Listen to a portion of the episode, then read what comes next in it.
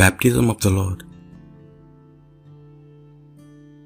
After all the people had been baptized, and Jesus also had been baptized, and was praying, heaven was opened, and the Holy Spirit descended upon him in bodily form like a dove.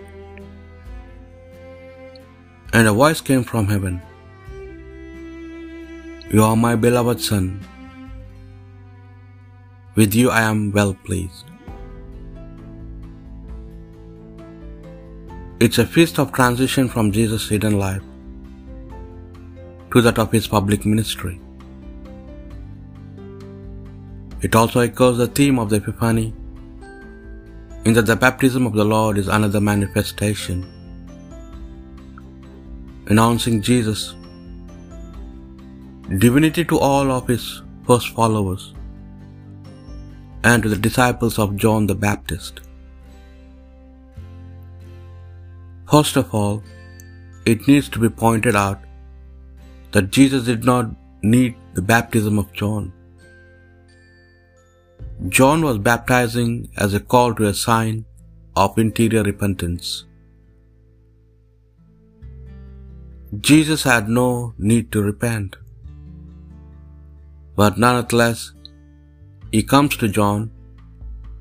John resists at first, but Jesus insists. Why did he receive baptism?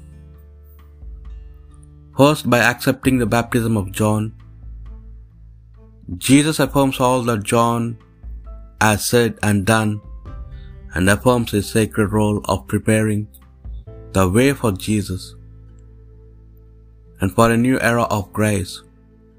Therefore, the baptism of Jesus acts as a bridge between the Old Testament prophets and the New Testament era of grace and truth.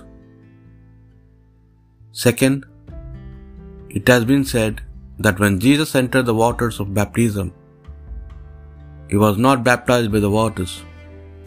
Rather, his baptism was one in which all the created waters of this world were, in a sense, baptized by him.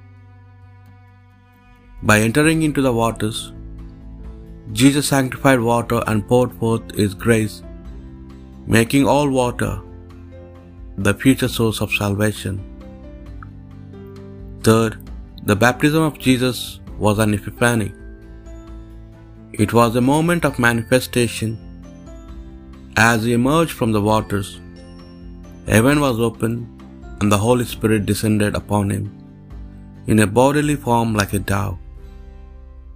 And a voice came from heaven You are my beloved Son, with you I am well pleased.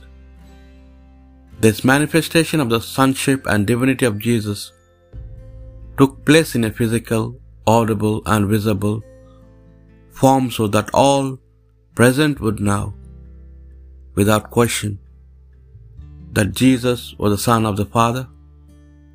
Thus, his baptism is a way in which the Father introduced His Son and His Son's mission to the world. Let us pray. Lord, I believe that you are the Son of the Eternal Father and the Savior of the world.